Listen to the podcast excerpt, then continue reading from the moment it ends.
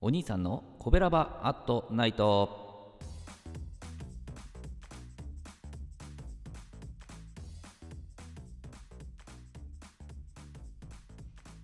はい皆さんこんばんは。えーコベラバラジオ部のお兄さんでございます。え神戸が好きで音声配信が好きな神戸ラバーが集まる大人の部活動神戸ラバラジオ部でございますが、えーその神戸ラバラジオ部の活動として配信していますのが神戸ラバアットナイト20時55分から毎日5分間担当パーソナリティがさまざまな切り口で神戸の魅力を発信しております、えー水曜日のパーソナリティは私お兄さんがグルメを中心に神戸の魅力を発信しておりますと。えー本日からですね3週連続で、えー神戸のおすすめランチをご紹介させていただきたいとそのように考えておりまして初回の今回はですね和食でございます。和食編。えーお店の名前はご飯屋一心さんでございまして、えーこちらのランチはですねラインナップが豊富でですね、えー大人気で数量限定の日替わりランチ、えー先日行った時もねもう日替わりランチ終わってましたけどね、えーそしてそれと安定の定番ランチで、えーランチは構成されていまして、えー定番のランチはですね、え若鶏の竜田揚げ定食ね、え隣の人が食べてましたけどすごいボリューミーな感じでね、え次行ったらチャレンジしてみたいなと思わせるようなやつでしたね、えサバの幽庵焼き定食、えだし巻き卵の定食、え豚の角煮定食、えお作りと季節の天ぷら定食カニクリームコロッケ定食とありまして、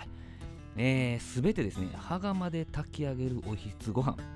お漬物味噌汁そして小鉢2品がですねセットでございましてこの日の小鉢はですねうの花とごま豆腐でございました。いやご飯がねとても美味しくてね、えー、つやつやでねふわふわしててねいやもうお漬物だけとか味噌汁だけでもこのご飯は進むと。そんなご飯でございますね。おかわりもできます、えー写真はねサバの幽庵焼き定食と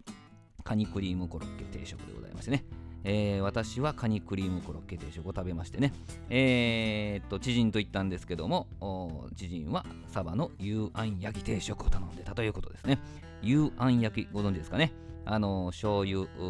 酒みりんのね、えー合わせたものにですねちょっと柚子とかかぼすとかの輪切りをポーンと入れまして、えーそこに魚をくぐらしてそれで焼くのが幽庵焼きでございますね、えーちょっと雑学入れてみました、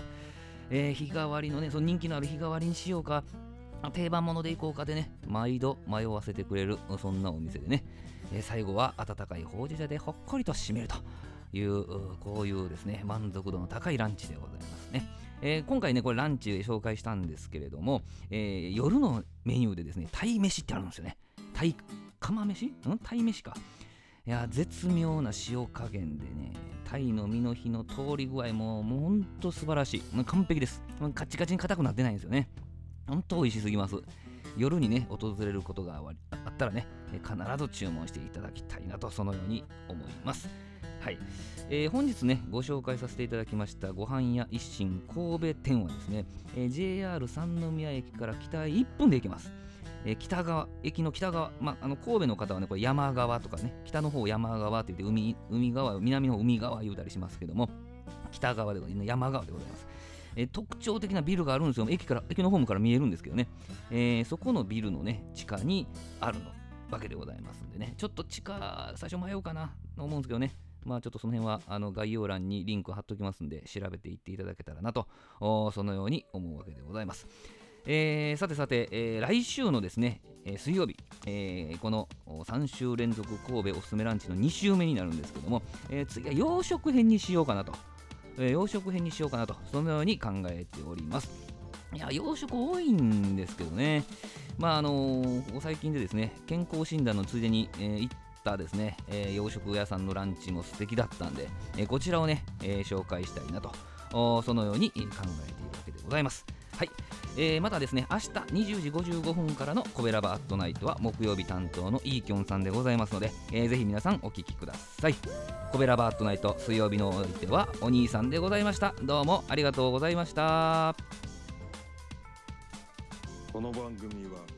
褒める文化を推進するトロフィーの毛利マークの提供でお送りしました。